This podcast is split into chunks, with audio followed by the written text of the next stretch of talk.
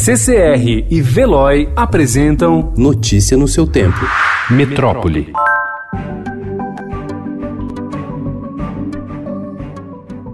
Regulamentada às pressas no país por causa do surto da Covid-19, a telemedicina teve nas duas últimas semanas uma explosão em número de atendimentos. As consultas à distância entraram na rotina de hospitais, operadoras e clínicas. Em alguns casos, a demanda pela teleconsulta aumentou sete vezes em 15 dias, segundo o levantamento do Estadão com empresas que oferecem a modalidade.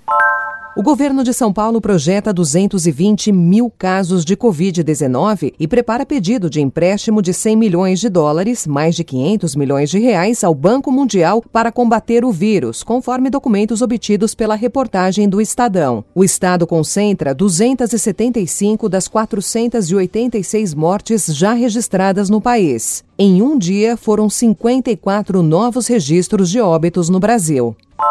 Os hospitais Albert Einstein e Sírio-Libanês, em parceria com a Faculdade de Medicina da Universidade de São Paulo, testarão o uso de plasma sanguíneo de pacientes já recuperados da Covid-19 em doentes que ainda têm a infecção. As instituições receberam anteontem o aval da Comissão Nacional de Ética em Pesquisa para fazer o estudo em humanos e iniciarão hoje a triagem de possíveis doadores de plasma.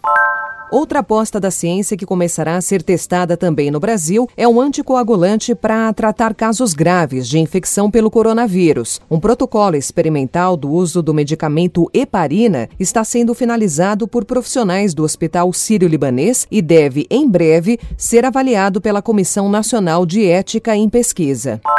Quando acabar o período de isolamento social e a pandemia de coronavírus der sinais de desaceleração, o artista plástico Bruno Freitas pretende reabrir seu ateliê na Vila Mariana, zona sul de São Paulo, com a exposição Quarentena. Projetos artísticos, profissionais, pessoais ou familiares têm pausa para reflexão, mas muitos já pensam o que fazer no pós-pandemia.